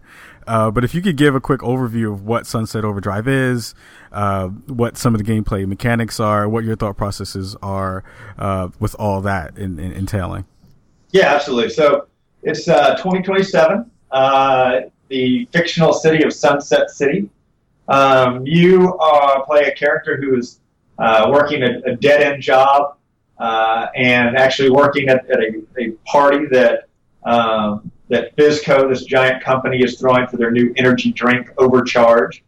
Uh, and while everyone else in the city is having a great time celebrating, you're you're cleaning up after them. Um, turns out to be good for you because FizzCo pushed Overcharge through FDA testing, and uh, it turns out that drinking it turns uh, turns everyone into mutants. And so you freak out. Everyone's, you know, all these mutants are chasing after you. Run home and, and, and hide in your, your home for a while. And at first, you're absolutely terrified. You know, this is this is it is the end of the world. Um, but then after a while, you start realizing, hey, this is this really is kind of the end of my old world, but a, a chance for a new world where I don't have this crappy job and I don't have a boss telling me what to do, and I uh, don't have anyone, you know, neighbors telling me how loud I can play my music, and I don't have police telling me I can't uh, strap dynamite to a teddy bear and shoot it off and, and, blow things up. Um, and so we, we kind of flip it on its head instead of the, uh, this, this end of being the end of civilization, but sort of a new beginning for the, the character. Um, and, and, and we use the term the awesome apocalypse. Uh, nice. As far as mechanically, you know, we've got this massive open world city. Uh, it's really big and bright and and uh, and, and beautiful. Uh, we've got a lot of traversal mechanics. Your character, almost everything in the in the world uh, allows you to to do some sort of traversal, whether it's bouncing off of cars or awnings or umbrellas, uh, air conditioning vents, to grinding along telephone wires and handrails and building edges you can dash through the air, you can slide across water. And while you're doing all that, we've got the, the trademark Insomniac uh, crazy weapons. We've got the TNTeddy, the, the one I was just talking about, with the, the dynamite strapped to the bear. Got the Roman uh, the Roman candle gun, which shoots uh, fireworks. Uh, we've got the high fidelity one, kind of our, our, our signature weapon, which shoots 12-inch uh, vinyl LPs that'll bounce around the environment and stick into um, just a just a lot of uh, a lot of craziness as you're um, able to move and grind and, and bounce and, and wreak havoc as you're moving through the city. Awesome, awesome. Um, so we've had a lot of questions about uh, the weapons in the game, and we talked about and kind of touched upon some of the influences that that came before it. Um, we heard, uh, I guess, in one of the one of the other interviews that you had done, that you had a favorite weapon. What's the name of that weapon? I think it was a one-handed something or other. I like the yeah the one-handed dragon. Yes, the one-handed dragon. So we so we asked some folks. We said, um, you know, if you guys had a question for for Drew, what would it be? And one of the questions was, uh, if if there was a, a weapon that basically didn't make it off the cutting room floor that you wish had made it into the game, what was one of those weapons? I can't. You know, I think almost all the weapons we wanted to get in, we get we got in. Um, that you didn't that you didn't get in, yeah. Yeah, I think we got almost all of them in really. Oh Um, wow, that's awesome. Yeah, we. You know, I feel like, I feel like, I feel like on the the PS2 era, we were at that point where we were still having ideas that didn't really work from a technical standpoint. Okay, Sure. I know that, like in Ratchet, we had the uh, the the disco ball in, in Ratchet and Clank Future One that Yeah. or the creative director that wanted for years, and it just didn't make sense uh, before the PS3. But since then, we're, we most of the technical limitations are, are gone, and I I really don't think that there was anything that we were like, yeah, if we if we had just uh, had a little bit more time, like I, I think we we landed everything that we wanted to land on the weapons. nice. Nice. So uh, our our community is is really interested in in, in diversity in gaming, um, and one of the things that you guys came out with really really early was was the fact that you would that the the character that we saw in the E3 trailer, which was awesome by the way, uh, my favorite trailer of of the of the first two days. Um, uh, but uh, you know that the the character that you saw there wasn't going to be the character that customer characterization or character customization um, was was really important. Um, why was it important to you guys? You know, one of the one of the first themes that, that Marcus and I uh, came up with was this this idea of, of be who you want to be. That um, with the idea that you know there are all these um, there are all these unspoken rules in society, and and uh, Marcus and I both have have young daughters, and uh, Marcus will tell the story of you know the all the all the things that his daughter Ruby wants to wear to school that he's like you, you can't do that because people will, people will think you're crazy and people will think I'm crazy. right. The is, is like there are some people who dress in, in interesting ways in the world, but not that many, and it, it takes a lot of I think it takes a lot of gumption to, to, to kind of stand out. And if you're if you're going to have an opportunity to do that and, and sort of play with expressing yourself and become different, that's that's that's part of what video games I think are for. And Right. um, just the idea of, of be who you want to be. Um, we knew right away that the, the most obvious way for that to, to come through in a, in a game is, is your physical appearance. And so one of the first things we said we want to have different body sizes. We want to have male and female. We want to uh, we want all the we want any vanity option that you can you can choose to be able to fit on any body size and either gender. We want to have um, different races. Um, you know, we just we just wanted to have a lot of diversity, which is was a, a huge new thing for us. It's certainly something that um, we haven't had a lot of, of female characters in the past. Uh, you know, Fuse I think was our first main female character, uh, right. and we just we haven't had I think the we haven't had that much customization. I don't think we've had the diversity that that we were interested in having, and I, I think that uh, I'm actually really excited with, with where we ended up. You know, I think there's always uh, room for improvement and, and adding more options, but uh, I've, I've obviously played the game for thousands of hours now, and uh, I still have a lot of fun making up uh, different different characters and combinations. Nice, nice. So, uh, I guess a, a quick follow up question for that is: uh, there, we have a, a, a couple of uh, Sikh listeners, and they're interested in wondering if there are any turbans available. There is there there there is at least one turban available, maybe a a, a couple. Um, Oh. awesome. I actually, I personally have. Uh, I love the aesthetics of, of, of India. Like Right. Mm. I, I for a couple years ago, I actually for my 40th birthday, I actually wore a, a turban and a, a formal Indian outfit to my birthday party. Awesome. Yeah, and so one a lot of the early inspiration we were were looking at a lot of the, the colors from India and and uh, the aesthetics of, of India. Uh, you know, then just the, the those true saturated colors. If you if you just look at photographs of like their markets and things, are so unbelievably beautiful. And I think I think that a lot of that ended up shining through in in, uh, in Sunset Overdrive. That's that's amazing. Um, people will be very very happy to hear that. Um, it, it's actually making me smile really hard. Uh, um, yeah, it's it. You guys, you guys are awesome, awesome for that. Um, so you know, really, really quickly, I, I heard that in your um, in your pitch to Microsoft that you jumped up on a chair. Um, so did you? I, you know, I really want to know is how long had you been training with Tom Cruise prior to that, or did you like did you watch the Oprah film like the Zapruder? Like did you watch the Oprah interview like the Zapruder film?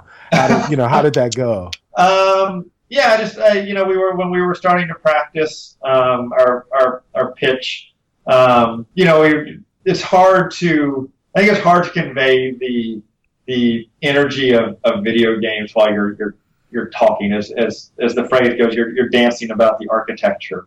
Um, and you know, we were talking about. I was like, I think one of the best ways for us to do this is if I just kind of talk through, like, really quickly, like what a uh, a little gameplay experience would be like. And um, at the at the time, the game was a little bit different, but it, it you know it, it was close enough to what it is now. It culminated in a uh, the, the little description I was doing this culminated in this night defense where everything was going crazy. These traps were going off, and you're the last stand. You're trying to defend this this vat of overcharge.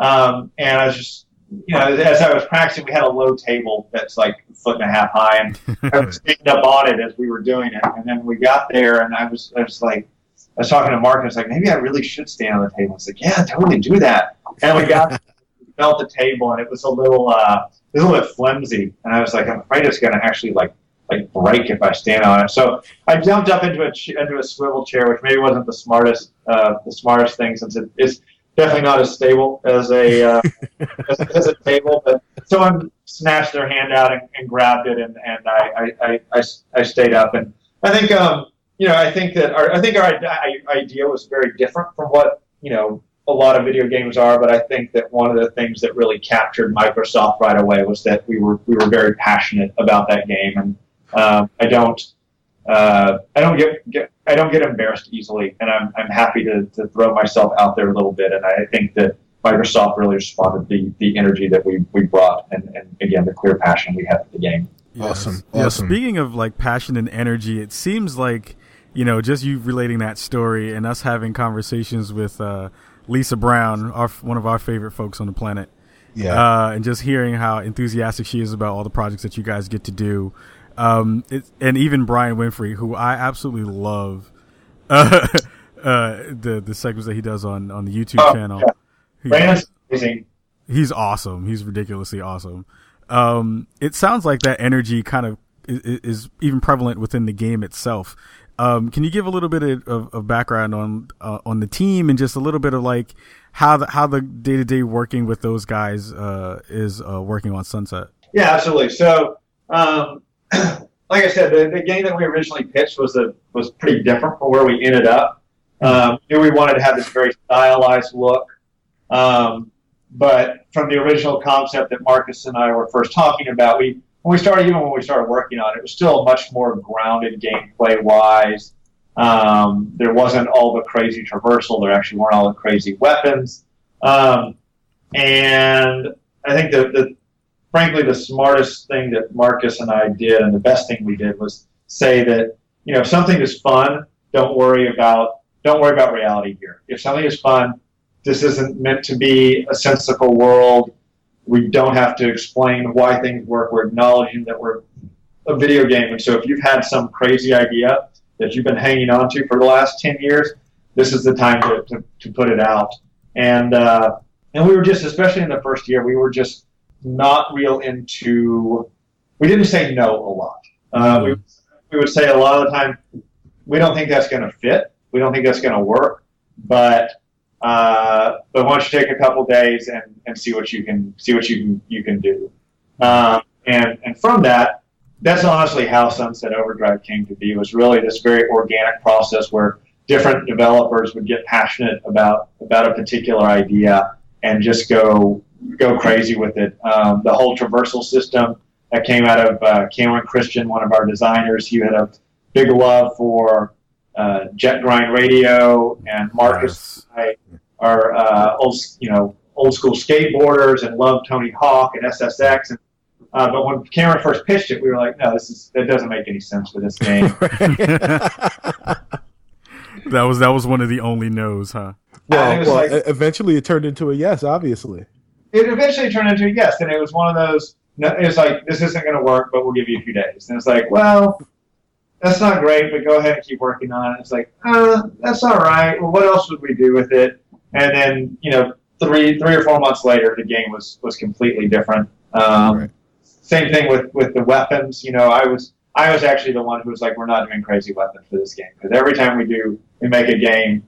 Uh, people always talk about, well, this is Insomniac. They're doing the crazy weapons again. I'm like, I want people to talk about anything but crazy weapons with this Mm. game. Um, but then Neil Walker, one of the designers, uh, we were talking at the time, we were saying that the rock and roll end times, just to get people thinking about this, you know, this different attitude towards the end times. And Neil pitched the, the high fidelity, the one that shoots uh, record albums. Nice. And we're like, no, it's crazy weapons. It's you're taking you're taking the rock and roll end times way too literally. This is when people are like, so when is the rhythm game going to come in? And Oh no. and but we were like, whatever, you can have a couple days to, to, to mess around with it. And he he you know got a prototype up and running and showed it to us, and I'm just like, we got to do, we gotta okay, we got to put crazy weapons back in. We'll start heading that direction. It's, so you know, it really was a very organic process of of of, of um, of people just being passionate about things and, and taking the opportunities to to uh, to get something quick up and running and, and convincing us that, that it, it, it fit in the world. Right.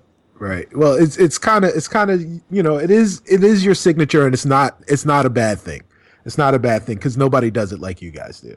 Um, so so yeah, I mean it's it's just really awesome. Um, really quickly, I know I know you guys uh, you know have to go really soon, but uh, we wanted to talk multiplayer before we left, and and you know how does it factor into the game? Is it is it um, you know I know that you guys kind of talked about the the the chaos squad. Um, if you can kind of elaborate on that, and is is there a multiplayer component for the campaign? Uh, there is no multiplayer in the campaign. Uh, Okay.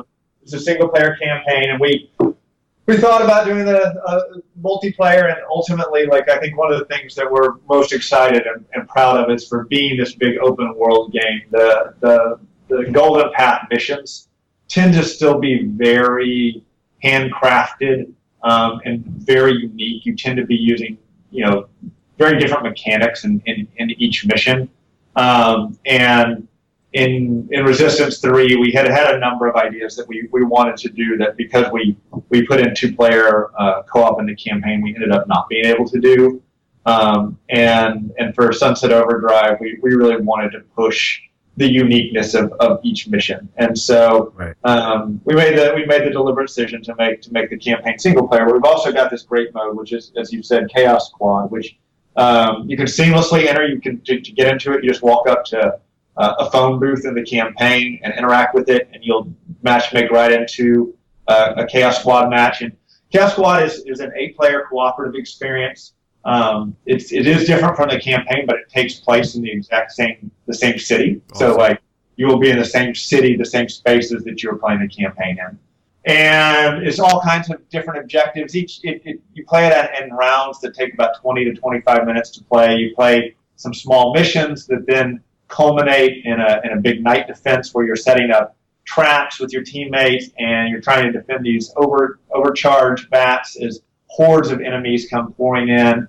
Um, there's a ton of different mission variety, everything from combat missions to um, you know trying to get places in a, in, a, in a certain amount of time to sort of more arcadey challenges where um, little little 8-bit looking points will show up all over the world on traversal elements and you and your team are trying to gather as many points as you can in a, in a, in a couple minutes and uh, trying to get both get as many points as you can for your team but also get the most points of anyone uh, on the team. And Nice. uh, little little you know little mild um, competitive elements in there as well.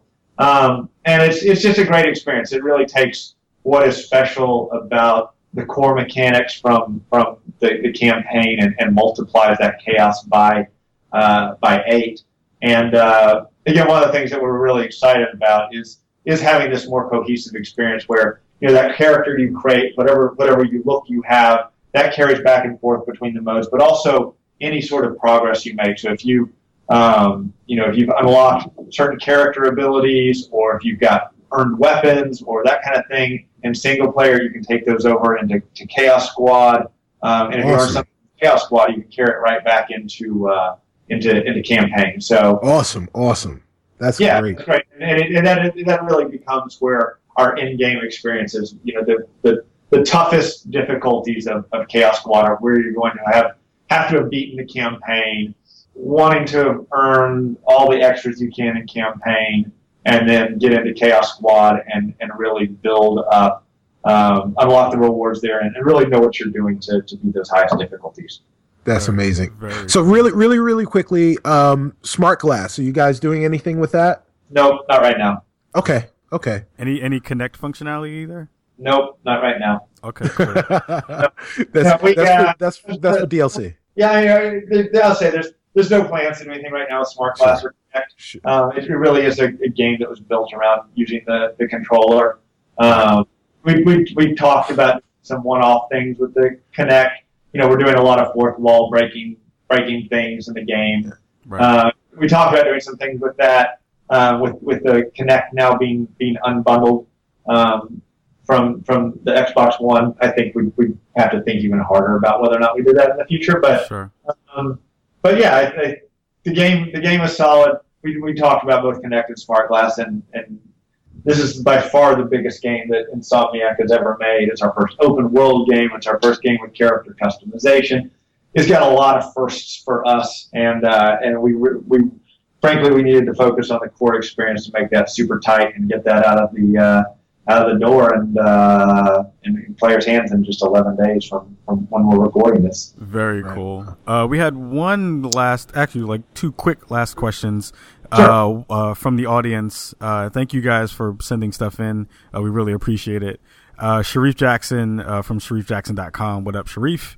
Uh, asked, he says, uh, what would you guys say is the compliment that you're most forward, uh, looking forward to hearing? Something that's like, this is the best looking game I've ever played, or this is the funniest game I've ever played? Um, I think the compliment that I'm looking most forward to is people saying, Oh yeah, I remember that video games used to be about having fun. yes, nice. nice. Yes. Um, I think I think that people are doing. I think that's not to disparage them. I think people are doing amazing things with with creating. You know, uh, really pushing for deeper emotions and really pushing for cinematography and reality. I think games like what Naughty Dog does with with Last of Us is is mind blowing. Um, but I think that Insomniac has always been about about had a, a sense of joy and fun about it. Right. Right. And uh, and it's just something that it's something I think is in the DNA of, of this company and something that I think is what drew a lot of us here. And I'm, I'm really excited that Insomniac is, is, is, is back to that feeling. Very cool. And and I guess a personal question for me is who do I have to hug to get a spawn on me shirt in game?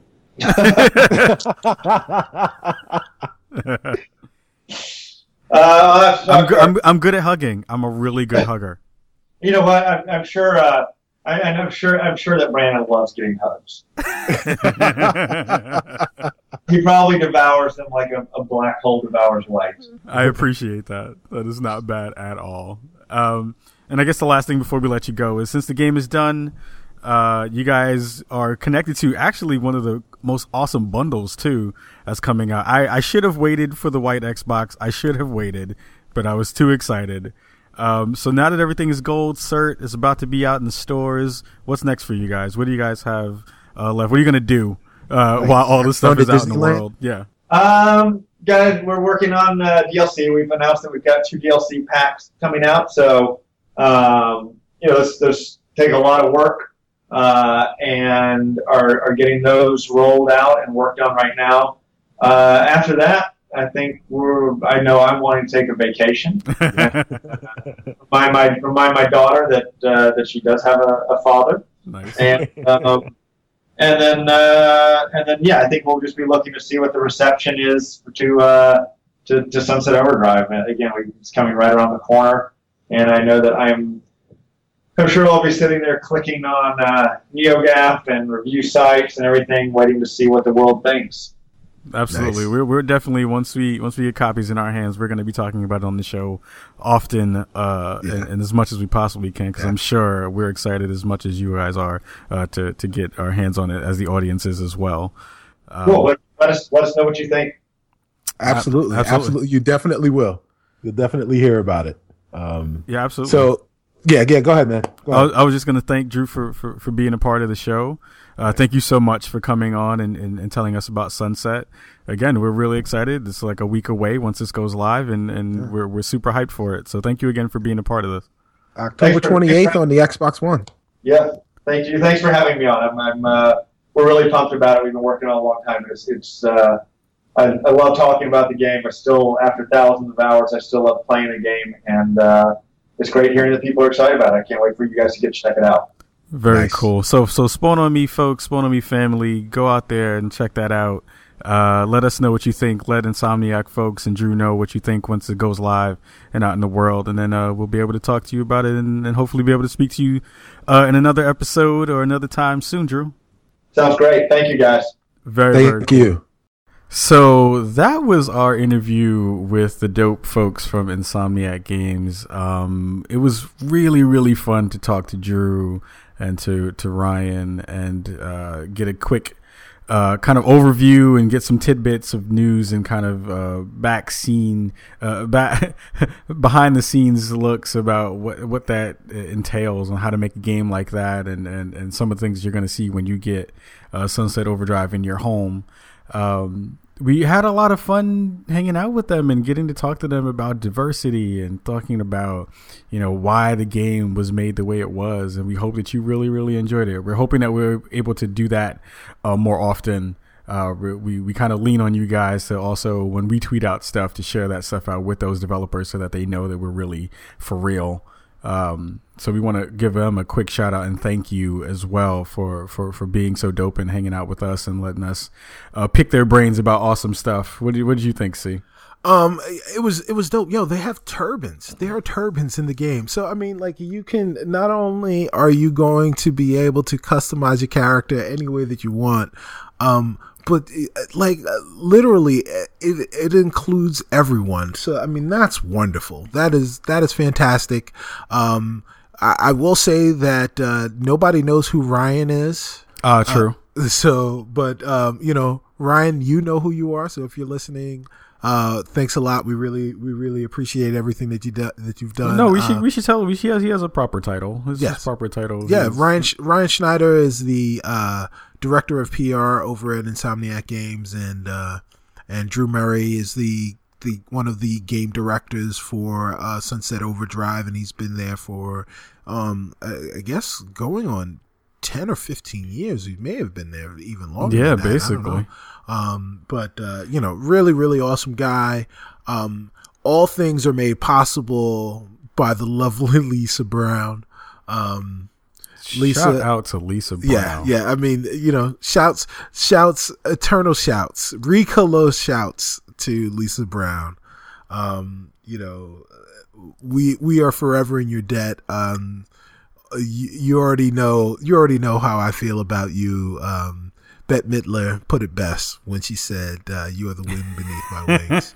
so, thank you very much, Lisa, um, for for everything that you've done for us, and uh, you know uh, the guys the guys over at Insomniac um, even you know so if they if they sounded great you know obviously Lisa was a lot of fun when we when we spent some time with her before um, and uh, you know the the interview with Drew was was wonderful and and you know as personable as they sound in the interview you know to a person everyone that I've dealt with over at Insomniac is just they're just wonderful, wonderful, wonderful people. Um, I, you know, I can't, I can't say enough uh, uh, positive things about them. Um, yeah, absolutely. Yeah, you know when when you, you hear some of the horror stories about some of the other companies um, you know some of the things that that came out of uh, Activision and the the Call of Duty mire and and uh, some of the things that that came out of uh, the the the guys over at Irrational Games and and how they've been working and stuff like that to be able to to talk about a a a game studio and have really positive, wonderful things to say about them is is just a nice thing. So um, I I really love those guys, uh, and uh, we're we're super happy to be able to be one of the few places that you'll be able to hear about Sunset Overdrive before it's released. Yeah, and I think to a certain extent, I was already ex- uh, super excited about the game. You heard it in the interview itself. Um, but it's also like I said, one of the re- it's the reason so far why I have an Xbox One. So I'm super hyped for that game to come out. Uh, it sounds like they're an awesome studio to work for. Um, and I think studios that treat their people well, at least from from the conversations I've had with folks uh, on that side, um, we should support those folks. Give them yeah. give them some of your time, give them some of your money uh, if you like the game, if you're interested in it. And um, word, thank you, thank you guys so much again for that. Um, yeah. And if you guys want to hear more stuff like that from us, let us know who you want us to go try to try to snag and interview. Right. We have our own personal guest list that we like our, our wish list uh, for guests and stuff. Um, Aisha Tyler, uh, but we. But we want to make sure that we are also listening to folks that you want us to listen to and speak to and, and pick their brains about games that are coming up or folks that you find are really interesting in the game space. So please tweet at us with all that stuff, uh, email us with all that stuff, and we will try our hardest to get those folks on the show. Um, additionally, you know, right before, uh, you know, we're we're about to uh, scoot, scoot, skedaddle out of here. Um, a a light show for us, clocking in at around around ninety minutes. um, but uh, um, what we would really, really like to do next week for episode thirty-five. Um, uh, 35 doesn't really hold a, a, a, key place in, in Knicks lore, so it won't be um, co-sponsored by a former Nick.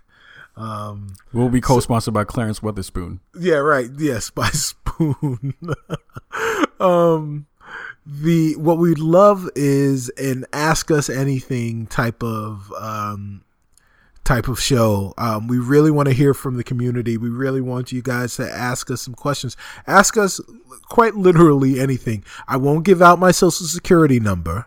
Um, you can ask me for it um, I will either say no or give you someone else's social security number.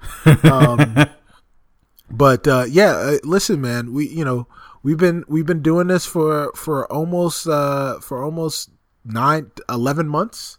And uh, we want to hear from you guys about what it is that uh, makes you keep coming back and and you know why why you like us what you know what we what we do and and all that other jazz. So uh, get those questions in get them in via tweets get them in via uh, email breaking um, news yeah. breaking news oh oh oh you'll also be able to send us a voicemail Dun, dun, dun. Holy shit! Look at that, mother effing technology. Uh, yeah. So SpeakPipe, uh, we made a SpeakPipe uh, account, or I made a speaker SpeakerPipe account. Uh, SpeakerPipe. Uh, yeah, so you'll be able to leave us like a 90 second uh, thingy over there, and then we will listen to those, those on the show. We, I may try to figure out a way to incorporate that into the actual audio of the show. So if you're going to do that, please go somewhere quiet and go somewhere where you can talk semi loud, uh, so I'll be able to hear you and it sounds good on the show. Yeah, you don't have to uh, shout. And then we'll, yeah, you don't have to shout. It's not shout pipe; it's speak pipe. Right.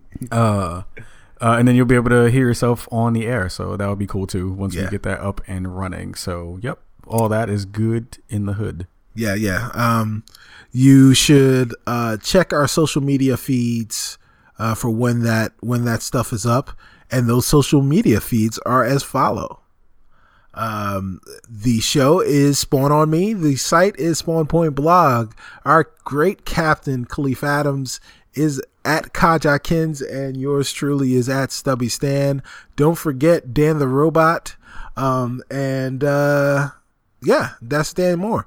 And uh, we need to uh, definitely highlight our Facebook pages. Make sure you go and and uh, become become uh, fans of our Facebook pages, both the Spawn Point Gaming blog and the Spawn on Me podcast. Um, and remember to follow our show on uh, SoundCloud and iTunes. Leave reviews like people have been. Uh, follow us, subscribe, Stitcher. Check us out. Um, tell your cats, tell your dogs, tell your bigots. Um, you know, tell your misogynists. Uh, tell tell everybody about the show. Um, you know, tell your ODs in uh, um, you know in Sunset Overdrive. Uh, that would be great. Um, there was something else that I thought was important. I know what I, it is. Oh, okay, good. So thank you again to everyone that voted for our podcast in the Black Web Blog Awards. There it is. That was thank, it. Holy shit! You are look at that. We are wonderful. We are look one. at that. Think we are one. Uh, so so thank you everyone who voted for us. We we unfortunately didn't make it on the podcasting side. We did yeah. get beat. I demand a recount. I'm saying. I mean, I think that was a Diebold issue. Right. I think there was some Diebold machines that were being used. Yeah. Yeah. Uh, so thank you to everyone who voted for us in there. We did not make it, but our website did make it into the second round uh, for best gaming and or uh, comics blog, and we have some really formidable uh, competition. We are we are pitted up against the dopeness that is the Fanbro show, right. and if you've ever listened to their show, you know that they are really good at what they do. Um, but they're not spawn on us. Right. They're not spawn on us. They're not. Nope. No. No. Not. I'm combining. I'm combining spawn on me and the spawn point blog into spawn on us. Okay. Yeah. Well, you know, just, you just for this episode uh, only. Right. Right. Just for this moment. Right. Just now. for this. Just this magic right. moment. Right. So, uh, yeah, they are not the spawn point blog. Um, they are our friends. Um, but we will kick their ass. Um, and, we will fight uh, them to the death. Right. Right. Hoocha. And yeah. Um, yeah, so yeah, so get out the vote again. Check our social media feeds for when the voting starts. Um, I want to say the best of luck to our friends over at the Good and Terrible Show, part yep. of the Cold Slither Podcasting Network. Um, had had you know run by our, our buddy, my literal my literal brother, um, my LB Classic Materia BBS, um, and. Uh, and uh, you know, I want to say Jackson best of, well. best of luck to them, and uh, best of luck to Dino Red, um, the the um, the the showrunner for the Shiznit show, which is also also nominated for the best podcast. Um, it was a pleasure running against you guys. It was a pleasure being nominated, and um, you know, I demand a recount because we are the best podcast of of all of those that were out there. Plus, we're the best podcast on on the internet. Yes, as our Duh. iTunes reviews have sold us. Exactly. Duh. Duh.